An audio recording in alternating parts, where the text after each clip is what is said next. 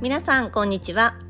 会社員生活15年以上なる私が会社員として機嫌よく生き抜くコツやビジネス日々感じていることをお伝えしたいと思います。皆さんいかがお過ごしでしょうか？私は先日ですねあの友達が誕生日だったので少し背伸びをしてあの、まあ、ゆっくり話したいっていうこともあったのであのコンラッドのアフタヌーンティーに行ってきました。でもうこのじインスタには写真あげたんですけどもうこの時期はハロウィンが始まっているんですね。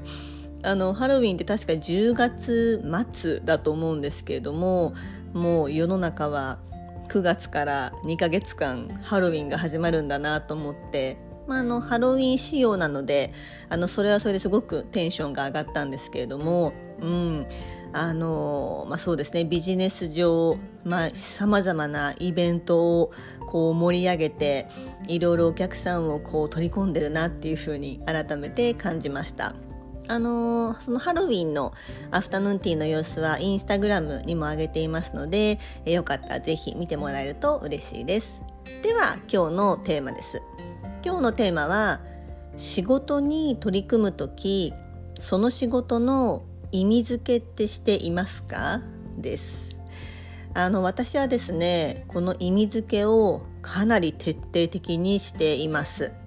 うんつまりその仕事が何のために必要でこれをすると誰がどう喜ぶのか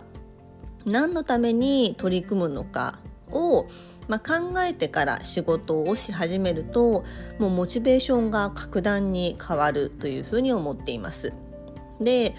よくある例え話を今からしますね。よくある例え話としてはうんこう教会のレンガ積みの仕事を依頼されたとします。で A さんは、まあ、レンガを積むことを仕事依頼されてまあ、ただ単にレンガを積むという単純作業を依頼されたというふうに受け止める A さん。B さんはあこのレンガ積みはこのレンガを積んだ後は後世に残る教会を自分は作っている。その仕事の一端を僕は担っているんだっていうふうに考える B さん。でこの A さんと B さんでこう働く意味合いが全然変わってくるんですね。ただ単にレンガを積むっていう風に捉えた A さんの場合、まあ、すごいつまらない単純作業だなって、まあ、思う仕事であっても B さんのようにこれは将来残る教会の一部を担うんだっていう形でどんなことの役に立つとか、まあ、意味とか意義があるのかを考えてこう自分の中でこう置き換えるとこう仕事のモチベーションって全然変わるというふうに思うんですね。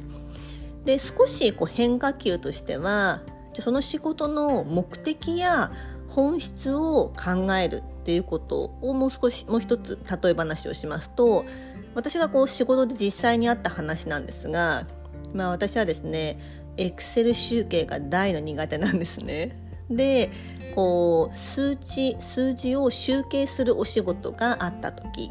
で私があったのはこう各事業本部というか事業部からこう毎月のまあ、売上とか利益の、えー、数字を集めるっていう仕事があったんですね。で当時私が係長で前もその係長がこう各、えー、事業部から上がってきたこの数字をエクセルで集計するっていう仕事をしていたんですね。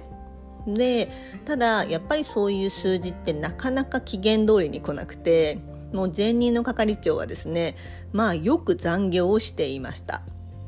でその仕事をま見ていて引き継いだ私としてはですねこの仕事はうん数字の分析をするっていう仕事は係長の私である仕事だけれども集計をするっていう仕事は、まあ、係長ではなくてもこう業務委託をした方がいいんじゃないかなっていうふうに考えたんですね。でうちの会社の場合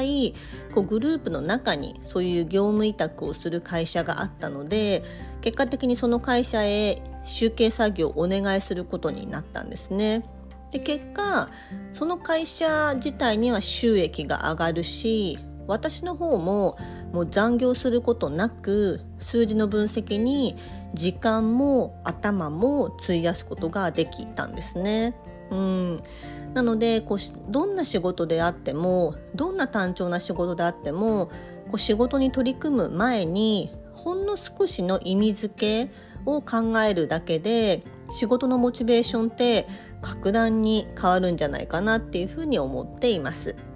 いかがだったでしょうか？